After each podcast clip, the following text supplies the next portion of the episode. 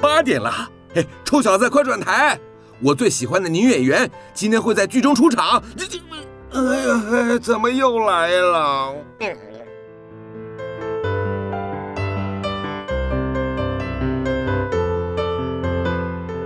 风从哪里来？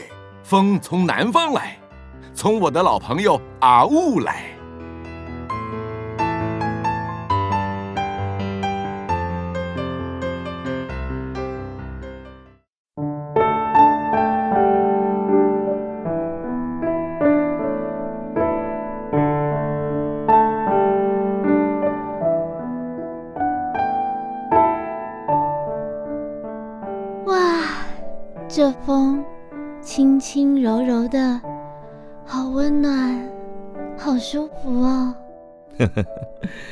有闻到阳光的味道？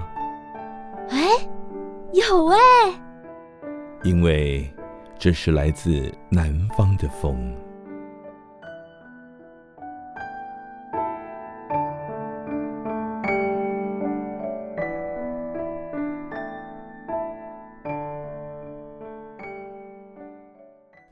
好，很高兴又到了礼拜天晚上八点到九点为您播出的《来自南方的风》，我是主持人阿雾，我是 Julie。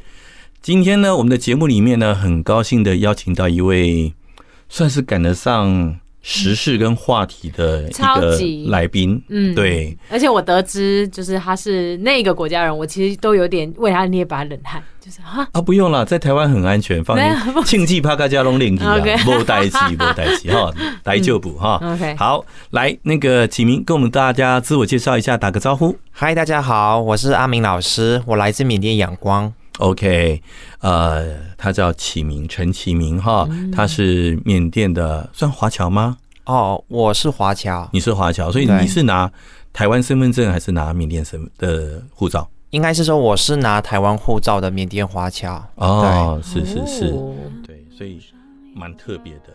好，我们等一下再了解他一下。好，先来段音乐。能不能脱下面具，还可以很狠心。如果不是遇见你，我不可能相信，生命有一种一定，一定要爱下去，爱可以相知相许，相依为命，确定天由命，爱可以心有灵犀，动魄惊心，却难以抗拒流星的宿命。我属于你的注定，不属于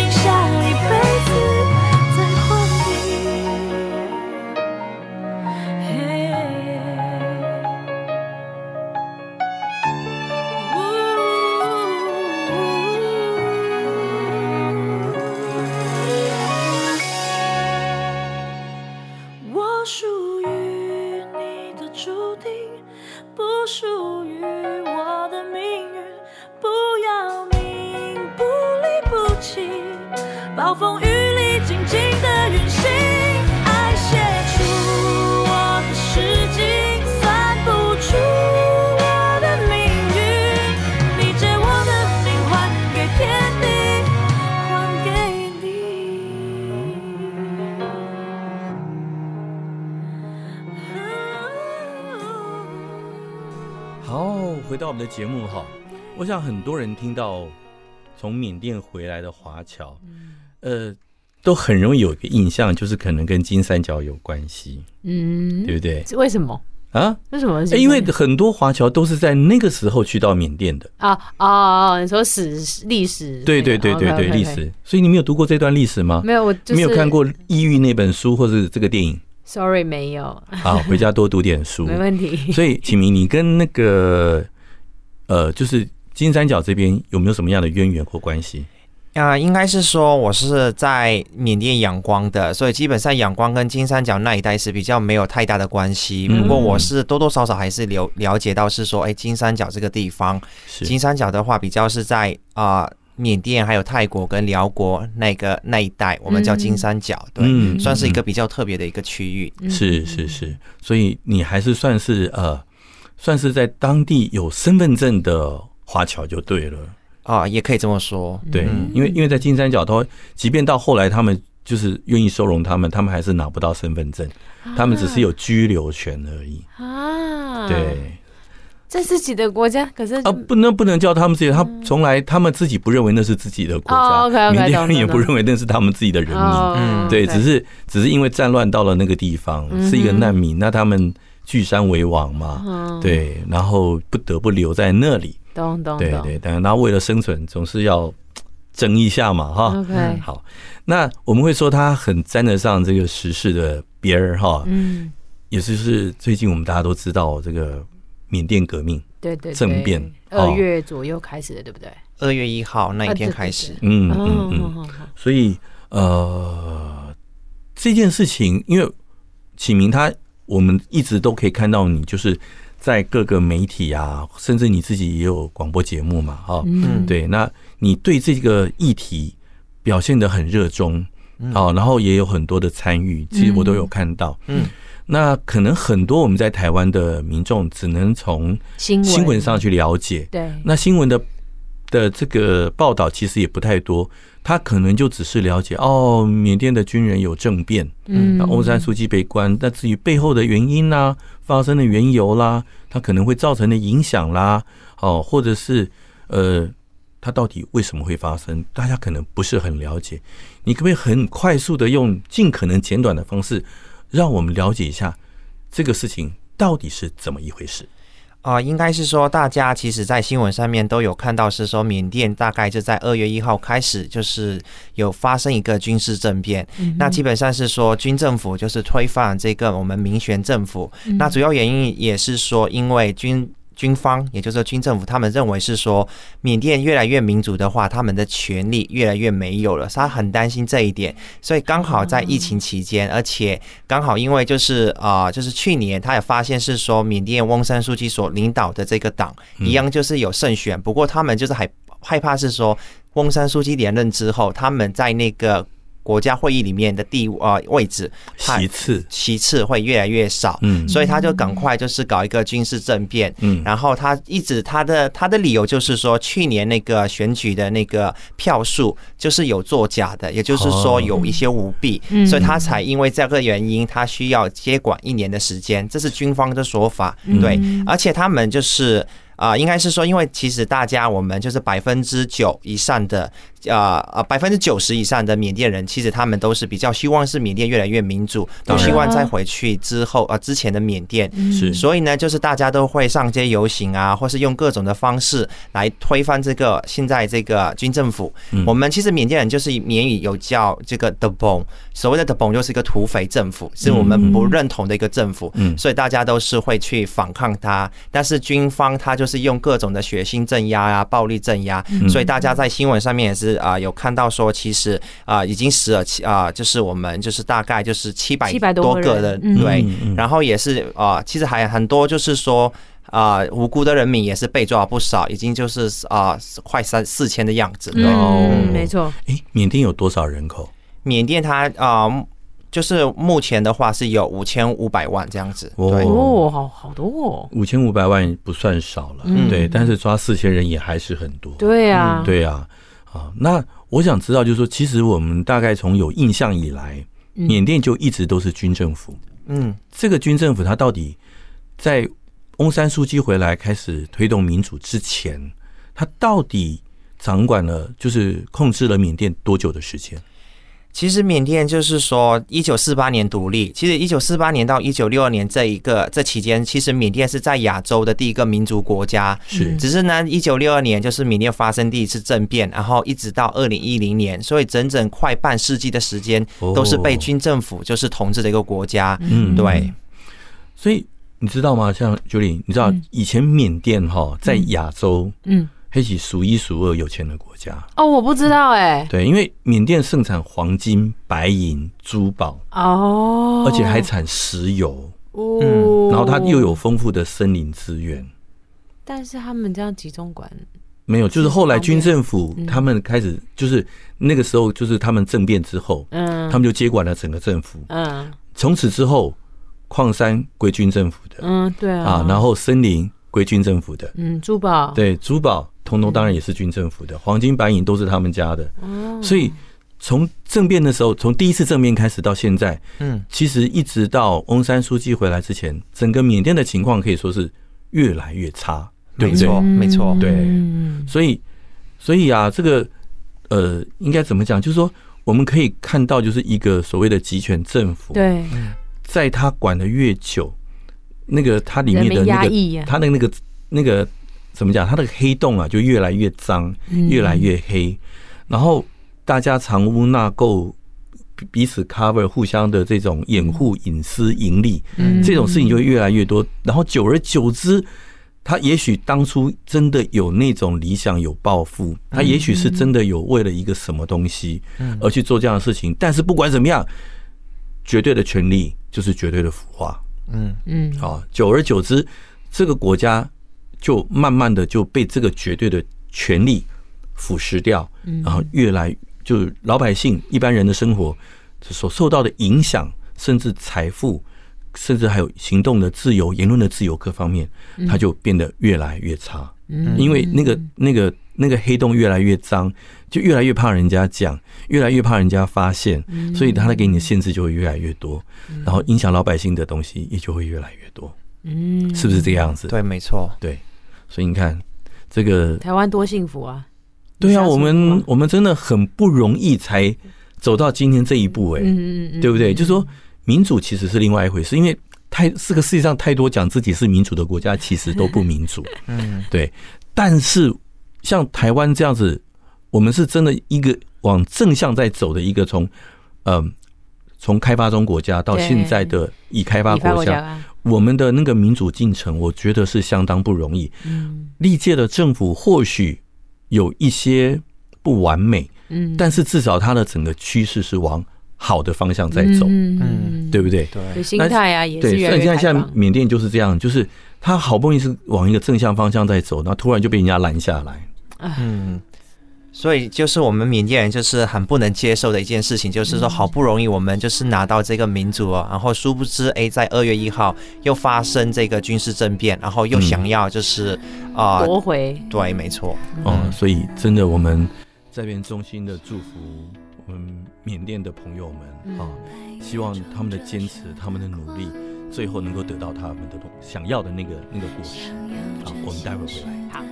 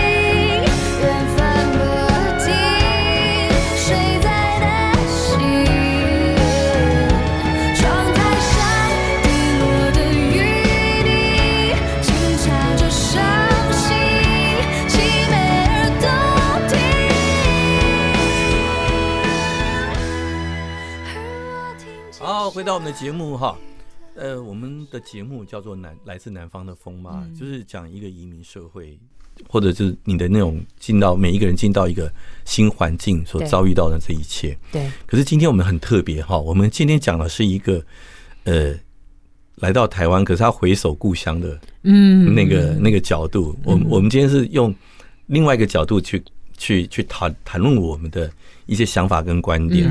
那启明，你你你来台湾多久了？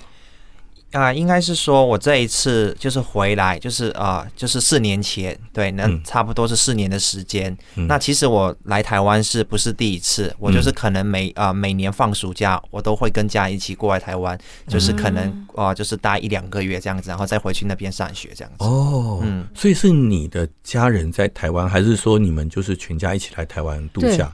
啊、呃，应该是我们全家都会过来台湾度假这样子，因为刚好缅甸那个三月份就是比较算是炎啊炎热的一个时呃时间，嗯、所以那个时候刚好台湾这边可能就是没有那么热，嗯、所以我们都会来台湾，可能就是待一阵子，然后再回去缅甸哎、欸，这有钱人哎，来台湾避暑哎，避暑的方法是搭飞机旅游。应该是说我自己本身也很喜欢台湾，嗯、对，所以小时候只要是说哎、欸、可以来台湾，我就真的很开心。所以爸爸从小哦，对，所以爸爸妈妈。不是台湾籍嘛？对对对，是。对啊，所以你看那个听这个口音就知道，就不是台湾人。嗯，对，绝对不是台湾人。然后爸爸妈妈爸爸妈妈都是缅甸的华侨。嗯嗯。然后回来，现在回来台湾。那你是怎么拿到台湾护照的？对啊。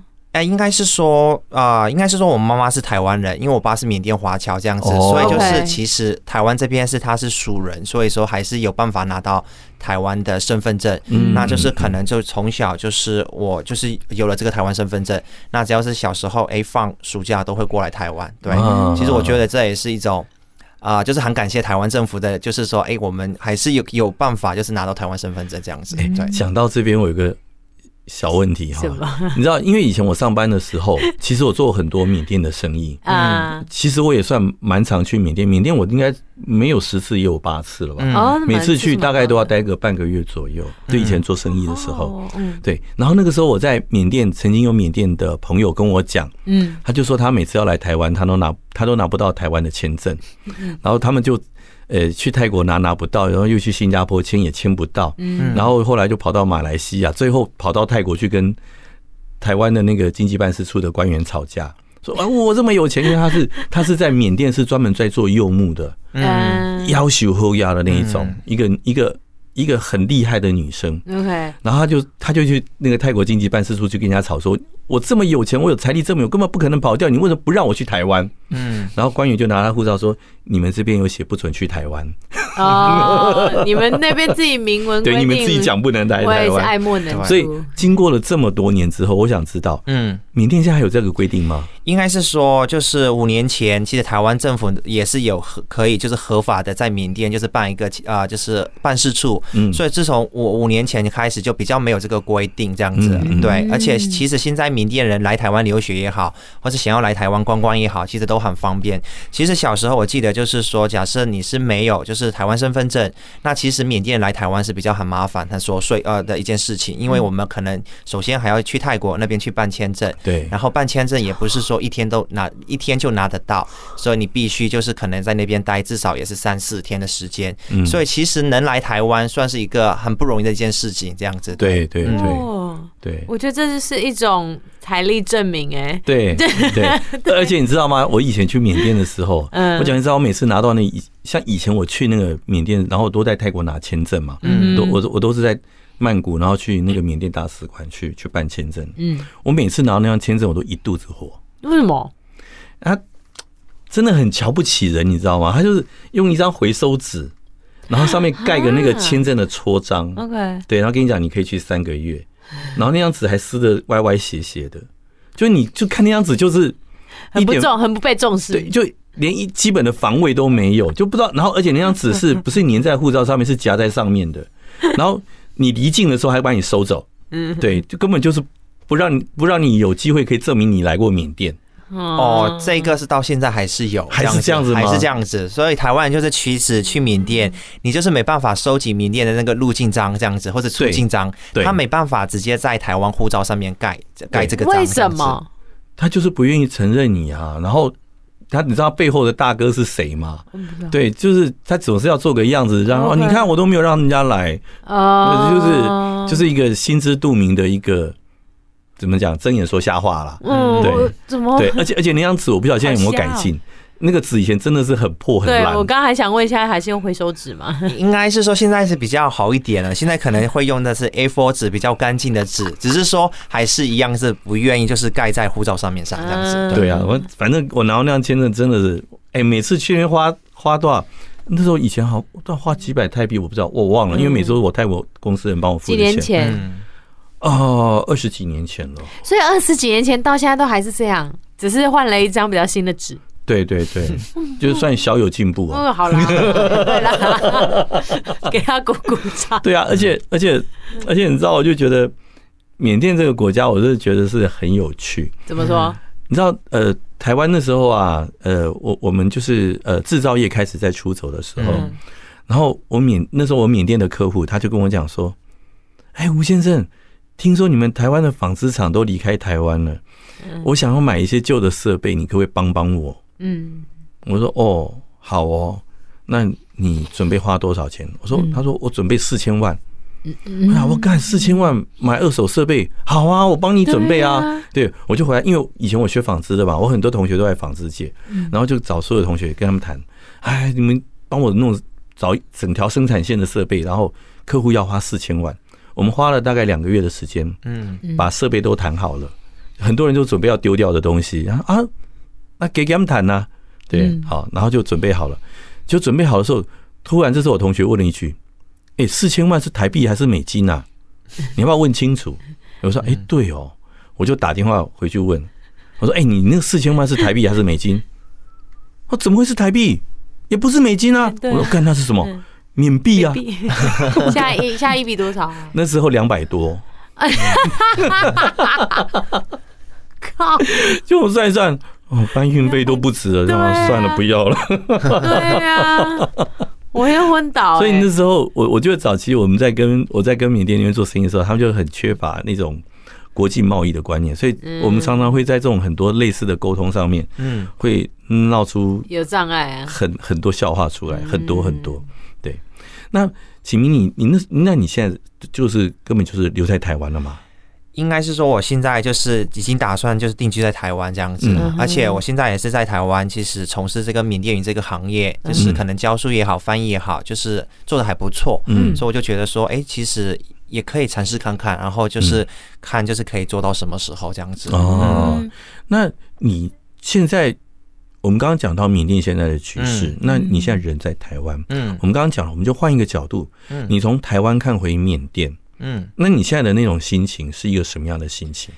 应该是说，虽然我现在人是已经在台湾了，不过呃，还是就去哦，看到自己就是缅甸的一些朋友啊，或是一些认识的亲戚啊，他们现在就是正面临这一种问题的时候，我还是没办法去就是。哦，放弃他们，然后就完全不顾一切，然后就是啊、呃，就是在台湾，就是哦，感觉好像没事发生这样子，我是没办法去这样子，所以就是怕对不起自己的良心，所以我就打算是说，还是虽然我们这些缅甸人就是说，哎，在国外，那我们还是用就是。各种方式，然后去声援这个，或是说关怀这些缅甸。嗯，其实啊，其实大家都知道，其实坦白说，其实缅甸，其实我们啊，少数民族之间也好，或是我们缅甸之间也好，没有一次是这么团结过。那这一次的政变，真的是啊，往好的方面去想的话，真的是大家都变团结了，这样子，就是改革的路途当中。对对对，是。嗯，所以其实哈，我我是觉得说，每一次的这种呃。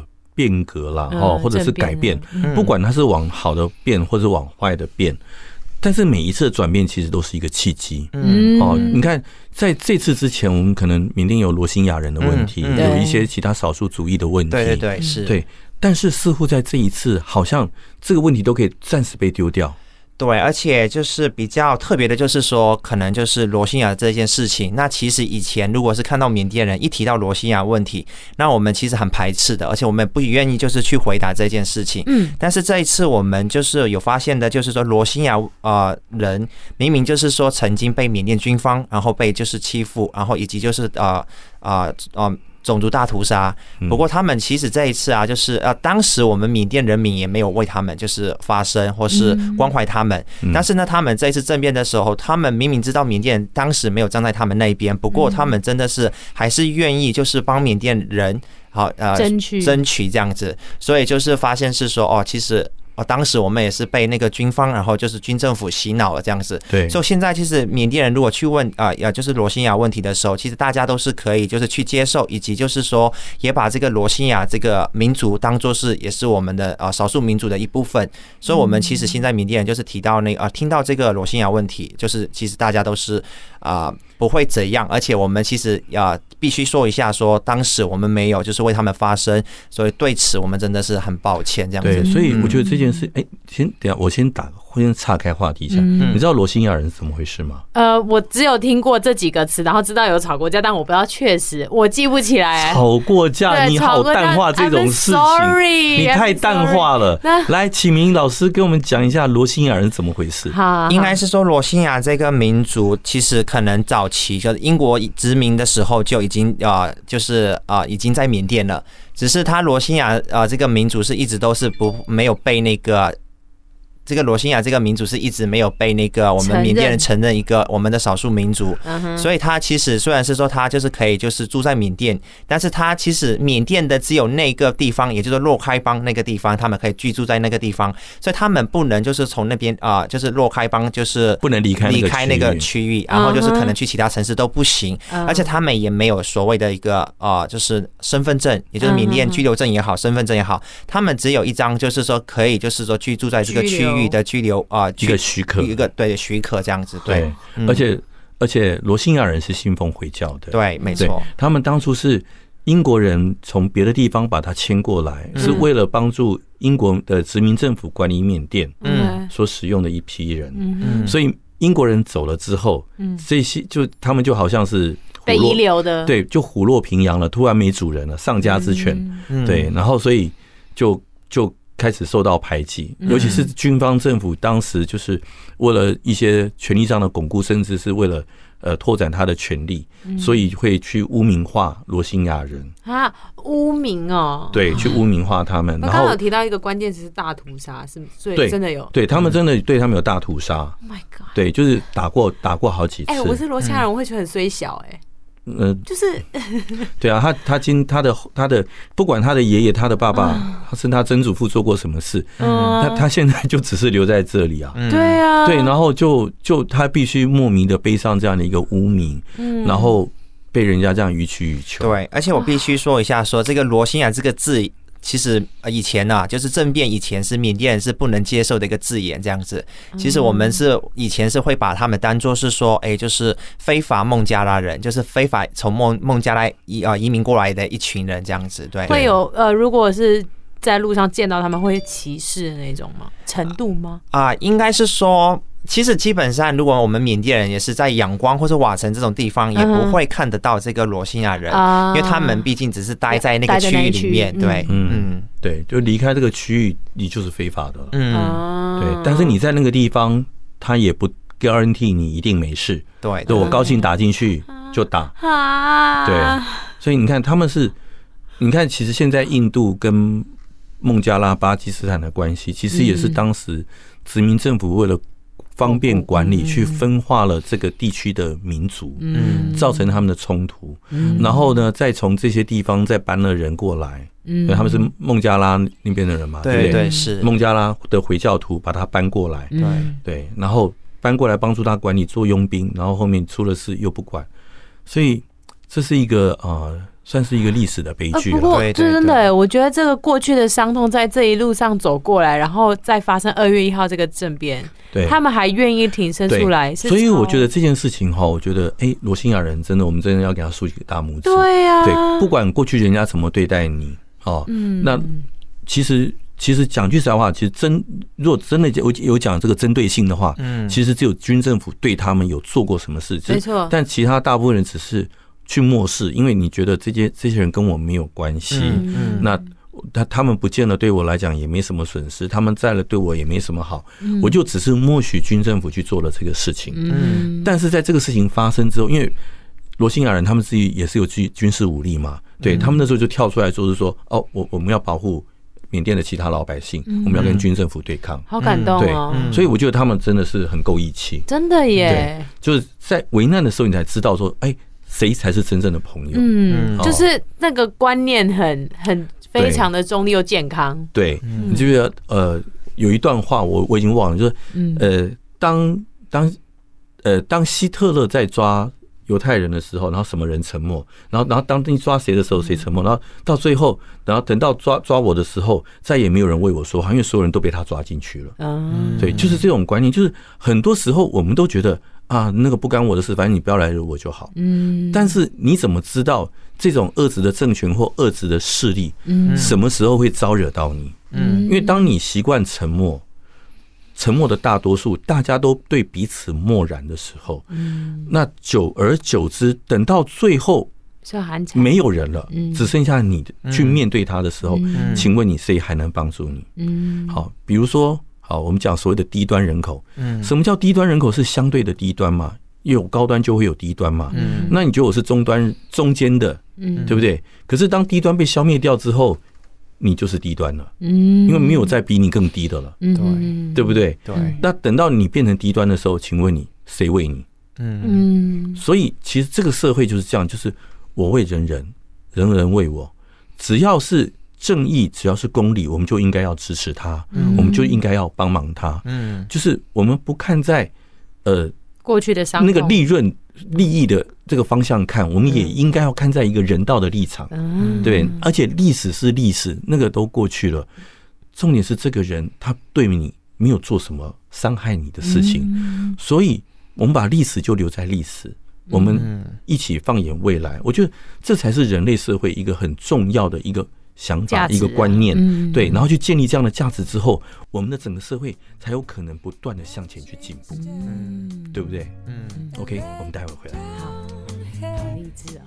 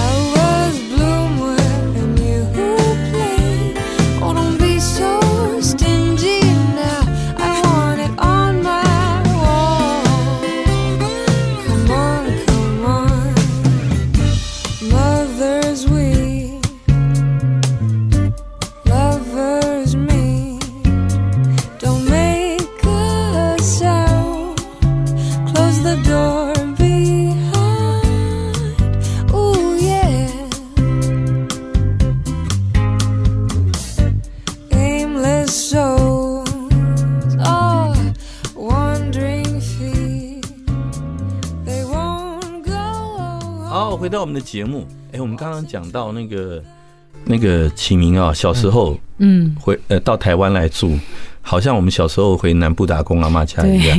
你想想那个一准缅甸卡后呀，所以你带等下来台湾是真卡，真的 哎，等下真卡贵又多啊。对呀。那哎，启明，我想问一下哈，像你这样子，就是每年小的时候啊，每年这样子经常性的一个迁徙，嗯。你回来台湾的时候，你有玩伴吗？应该是说来到台湾，其实也不不太有这样子。当然，当然就是说也会有，就是一些表哥、表姐或者表弟他们。嗯。但是我们来的也是说，哎，大家就是呃见见个面而已。然后其实来台湾主要原因是因为刚好缅甸放暑假，然后也没事做，然后刚好我爸妈也是没事，所以就过来台湾。嗯。不过当然就是说来台湾其实也是一种。啊，毕竟自己也是华人，哎，看到跟我们长得一模一样的这些台湾的时候，华人的时候，有一种那种亲切感，这样子。对，嗯。为什么爸爸妈妈会刚好没事？我我嗯，没有啊，就哎，缅甸你知道，缅甸的雨季是几乎所有的活动都停摆的。哦，是哦，对，OK，就就是他们那个那个那段时间正好是雨季嘛。嗯啊，基基本上应该是暑假，不过其实缅甸暑假其实大部分都是，其实缅甸也是它比较我们。不需要，就是啊、呃，可能就是一直的工作这样子。对，我们就是放假的时候，就大家都一起放假这样子。哦，那那整个国家就怎么停止营运吗？然后就是，所以热带国家就这样。热其实热带国家，呃，我我我我们以前老一辈子常讲嘛，那种热带国家的人生活很懒散。嗯，对。但是这没办法，因为热带国家卡喝偷坦。嗯，哦，就是你饿也饿不死嘛。啊，对。那路边随便。摘个什么都有的吃，OK OK，随便种什么都能活，对，然后那个下雨的时候找哇找个地方躲个雨，没错。其他的时候，你就算是。露天睡在路边，你也不会着凉，你也不会怎么样。听起来蛮惬意的嘛。那呃，你你你，其实你现在到东南亚很多都还是这个样子啊。哦。对，你像到泰国比较乡下，你到越南比较乡下的地方去，基本上他们生活还是这个样子啊。我感觉步调的很慢。对，你知道我去我以前去缅甸的时候啊，缅甸乡下的房子，你都会觉得那个那个怎么能住人呢？这长怎么样？那个真的就是你从这一头就直接穿透墙壁看过去。它的墙壁就是用竹子编的，就像我们那个装高丽菜的那个竹篓，再稍微密一点点而已。对，然后上面就是盖盖几片稻草，对，这样他们就可以住了。然后大概一间大概就是可能只有三米立方吧。我懂，就是防风遮雨，就这样，对对对，这个需求。对对对，就是有一个家，有个地方窝着。然后那个房子你都会觉得，哇，他们可以住这种地方。刚开始你会。第一次去你觉得很穷，嗯，可是后来发现，哇，他们这样就能生活真好，对啊，很 easy，对，没有什么物质上的需求，对对对，就是他们的生活可以过得很简单，嗯嗯，所以这个这种这种生活是我们比较难体会的啦，真的，你像那时候。哎，缅甸的雨季是几月到？缅甸的雨有，缅甸的雨季是基本上是它大概五月初开始，一直可以就是持续到就是九月底或是十月初，嗯，所以基本上就是每一天都会下雨的那一种状况，对，而且是下很大的雨，下很大。对，那时候那时候我很多台商朋友在在缅甸的时候啊，嗯，那个他们有时候你打电话问他们，比如说啊，什么时候要把钱汇给我啊？嗯，好，要催钱嘛，或者要办什么事情啊？什么事情那个东西你弄了没有？他说现在是雨季。嗯，那你都觉得哇，很难想象，就是为什么下个雨所有活动都停摆？嗯，对，然后就说哎，好大个惊死人啊！好，然后然后那个可能道路建设也不好，出去就是泥泞，没办法走，所以他们就几乎就是所有活动都停摆。对，所以这个那个热带地方的的整个生活步调、节奏、形态。就是这样子。嗯，那我就会蛮好奇的是，那边的步调这么慢，又这么惬意。那如果启明老师来到台湾，不就是算需要蛮长的一段时间调试吗？应该是说，其实我现在有点怀念我当时在缅甸，呃，那那啊那个时候的生活。的确，在缅甸其实生活压力就是不像呃台湾这么大。其实当然就是大城市还是会有一些压力存在，跟乡啊乡下是没办法去比较的。不过。的确是缅甸大城市的生活还是比啊台湾的生活步骤慢很多这样子，对，所以就是真的很舒服。但是来到台湾之后呢，其实一开始还蛮不习惯的，嗯感觉就是啊时间都不够用这样子。其实就是现在如果是认真想的话，其实假设说我们就是在台湾，就是每一天时间都过超快啊。如果你去到缅甸，就会发现哎，什么时间过这么慢啊这样子，然后都哦不哦就是花不完的时间这样子，有这种感觉。我好想体验试试看哦。千万不要！为什么？你知道我我我以前每次到东南亚出差完回来，嗯，我在办公室里连走路大家都讨厌我，太慢了，好慢哦！每个人在后面，哎，你走快一点好不好？你快一点怎么样？哎，那个东西怎么样？你知道那个整个节奏，我大概要要大概一个礼拜左右才会调。你是字面上的调时差？不是不是 不是，就就是就是你从那边习惯，没有，就是你的整个生理时钟全部都变慢了。哦，哇，这么明显呢？对，而且你知道吗？我每次去到那边的时候啊，我我们当地分公司或代理的人，嗯，他们都会很恨我。嗯，为什么？为什么？因为我觉得我去一趟缅甸好贵，要花很多时间，然后我台北丢下这么多的业务来到这边这里。所以我我每天从从早吃吃早餐开始，我就排要见客户。嗯，我一天大概是见大概八个客户。哦，从早餐，嗯，早餐，然后再来就是上班时间，然后午餐，然后下午，嗯，然后晚餐，然后可能晚上还在应酬。嗯，对，一天大概见都要至少见八九个客户这样子。嗯，然后他们都会去跟我讲说。我们从来不需要这样过日子，你你可不可以不要那么紧张？我说我没办法，我来这边我就是就是要把握时间，我我要把这张机票的每个单位成本把它削掉，对对，我要努力把它消化掉。所以你知道每他们每天要轮不同的人陪我，因为每个人被我操一天晚，第二天都没有 没有力气上班，对，就不是就第二天会觉得累到快挂掉。才才一天呢？对对对，就一天这样下来，无法想象。因为他们从一个点到另外一个点要走好远，就开车开很久。嗯，对，所以那个，然后再加上他们从来不需要这么努力工作，嗯，所以他们那时候被我操到都都快翻掉。好羡慕哦，都不用这么努力工作。对啊，那那个时候，那个时候我连去市场买一颗瓜，嗯，然后你就比如说你跟他讲说啊，这颗西瓜不错，嗯，那你就跟他比一下，然后两个人边边聊天，然后。两个人抬一颗西瓜，另外一个拿塑胶袋给你，知道吗？你买一颗西瓜，三个人服务，什么东西？真的啊，嗯，那就是那样的生活啊，好可爱哦。对啊，然后就觉得，我看我这颗西瓜三个人服务应该没合。对啊，对，那时候都会这样觉得哦，怎么会这样子？可是哦，他们就这样的过日子啊。哇，那你花那阿明老师，你花多久时间来适应这样子的台北的生活节奏？其实啊，应该是说我。就是第一啊、第一次啊、应该怎么说？就是。啊，高啊，大学毕业之后，我可能就出国留学，是到啊俄罗斯啊或者新加坡都有。嗯，其实我发现，就是台湾跟新加坡的生活步步骤都很快。其实我第一次就是啊去那个俄罗斯的时候，其实他们那边也是很慢很慢的，就是并没有感觉到。其实当然就是比缅甸可能会快一点，不过呢，台湾、新加坡都很快，所以一开始真的很不习惯，这样就觉得说哦，就是可能我只能就是待一阵子，然后还是最最后还是要想要回去缅甸这样子，因为真的不习惯。但是可能当你适应的时候，你就会发现说，哦，原来这边的人生过得很充实，这样子，嗯，每一天都是有很多事情就是可以做，而且你可以学很多东西，嗯。而且你越努力，那你就是可能就是越优秀啊，什么这样子，其实就是过得就是还蛮就是应该说有一种成就感这样子，对，所以所以言下之意就是你现在已经习惯这样的生活，对，觉得耶，对，其实我已经习惯台湾的就是生活这样子，对。其实你知道，不只是缅甸人这样觉得哦。嗯嗯，你像我以前认识很多那种从英国、欧洲过来的那种，就是年轻人，嗯，他们也是有同样的想法，他就觉得说，对，在欧洲生活很有品质，嗯，可是，在台湾他们比较能够感受到，就是努力就会有收获这件事情。哦，这点台湾的年轻人很难体会。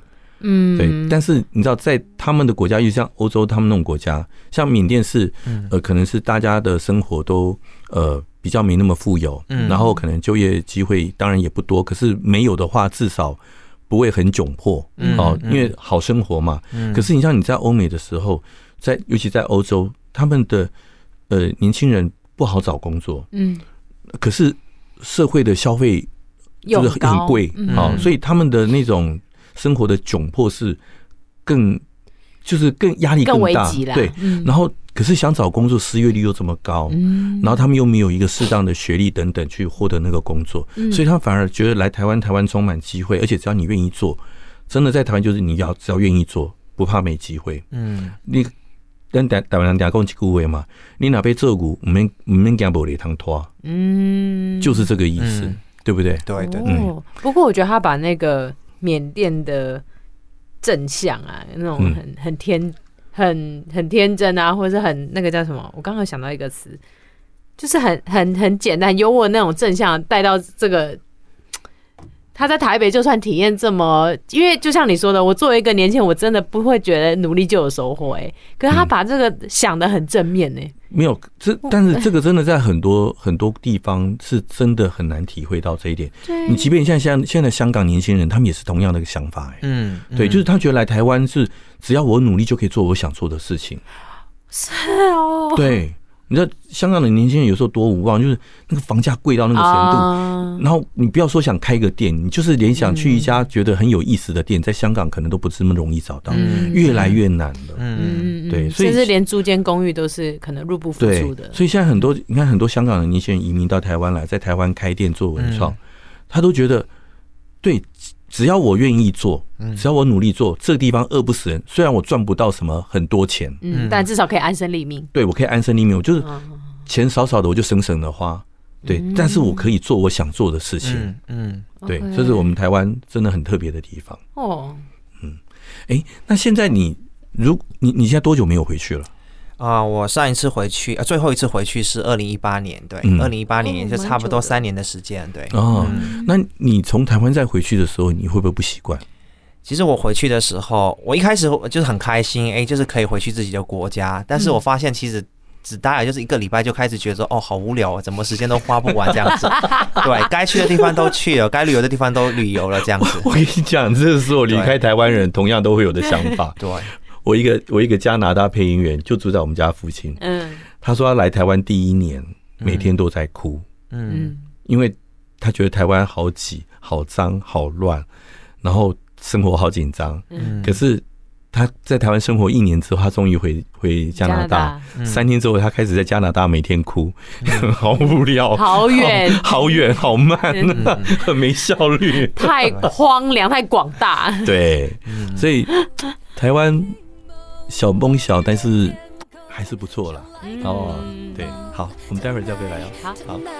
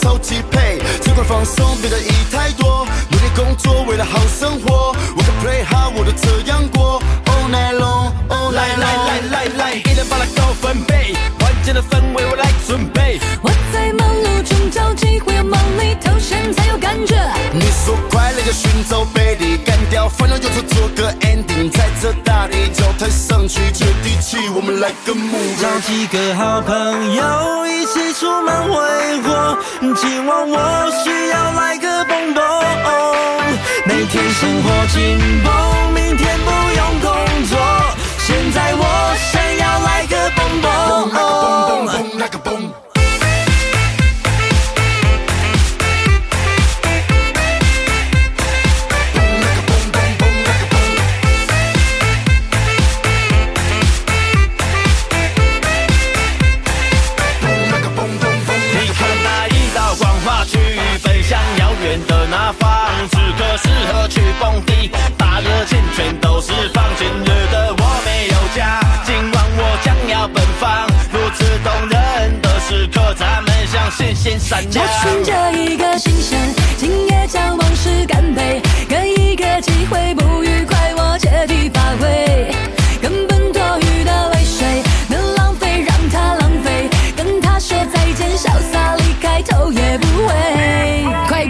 社会从来没有一天可以休息，逮到机会之后放到双手回去，放下忙碌工作此刻毫无压力，给自己打气，明日生活还要继续。我是极酷，请百度我。这一口，我却烦恼忧愁。从这而后，我的人生不再如此盲目。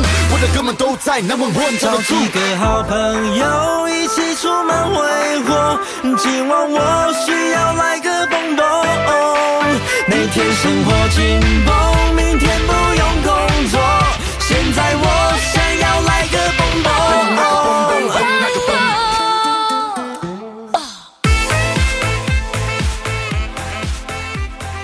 好，回到我们的节目哈。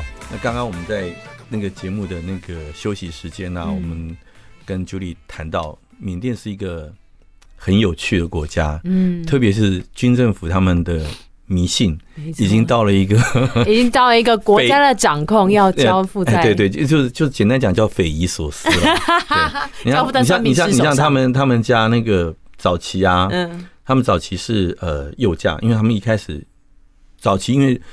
应该这样讲，缅甸最多的外资早期是百分之八十以上都是日资，嗯，所以缅甸人都会从呃日本买二手车进来，嗯，所以一开始的整个现代化的一个交通的设置规划都是以右驾的思这个思维来做，嗯，那突然有一天政府决定要改左驾，然后一夕之间所有东西就改了。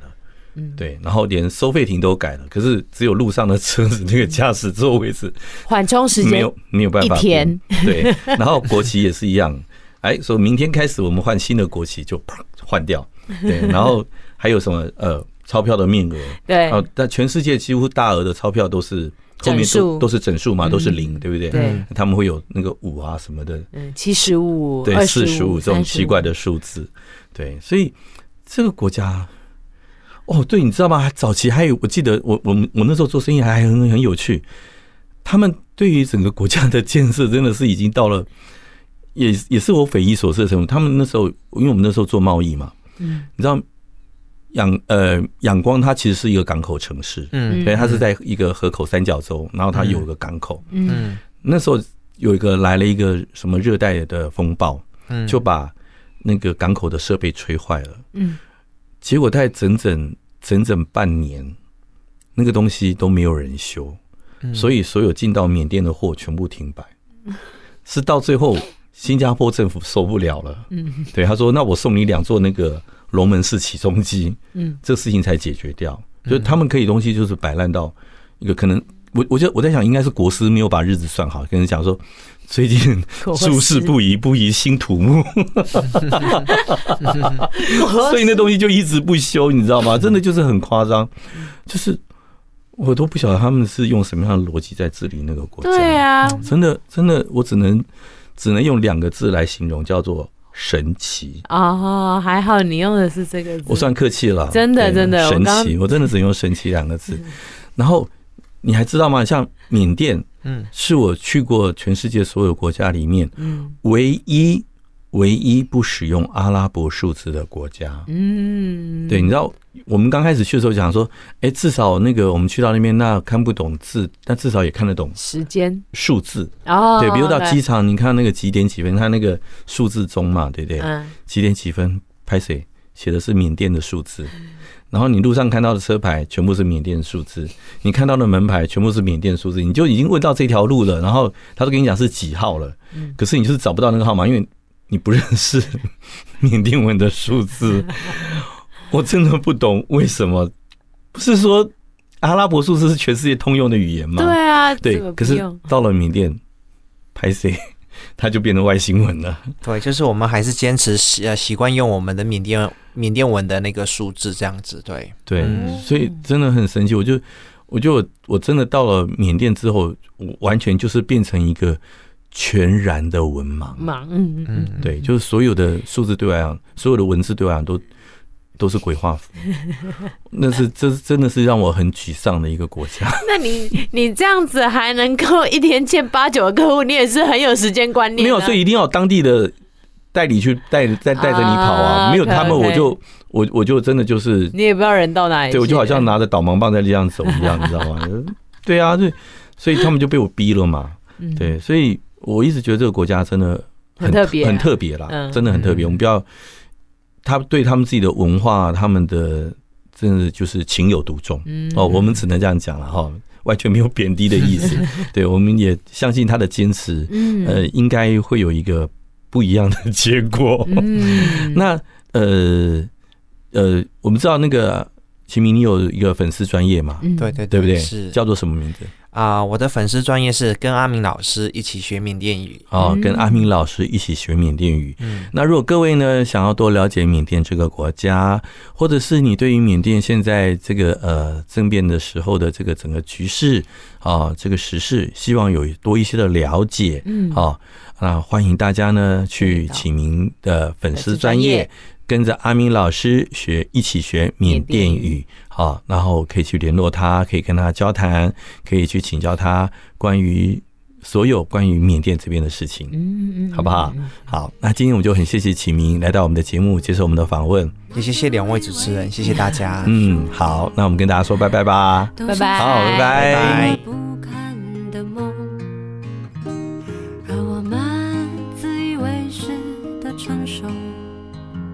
只是没有冰镇的忧愁。我常常想起你，可是怎么也记不住你。我常常想起你，可是啊，可是也容易忘记。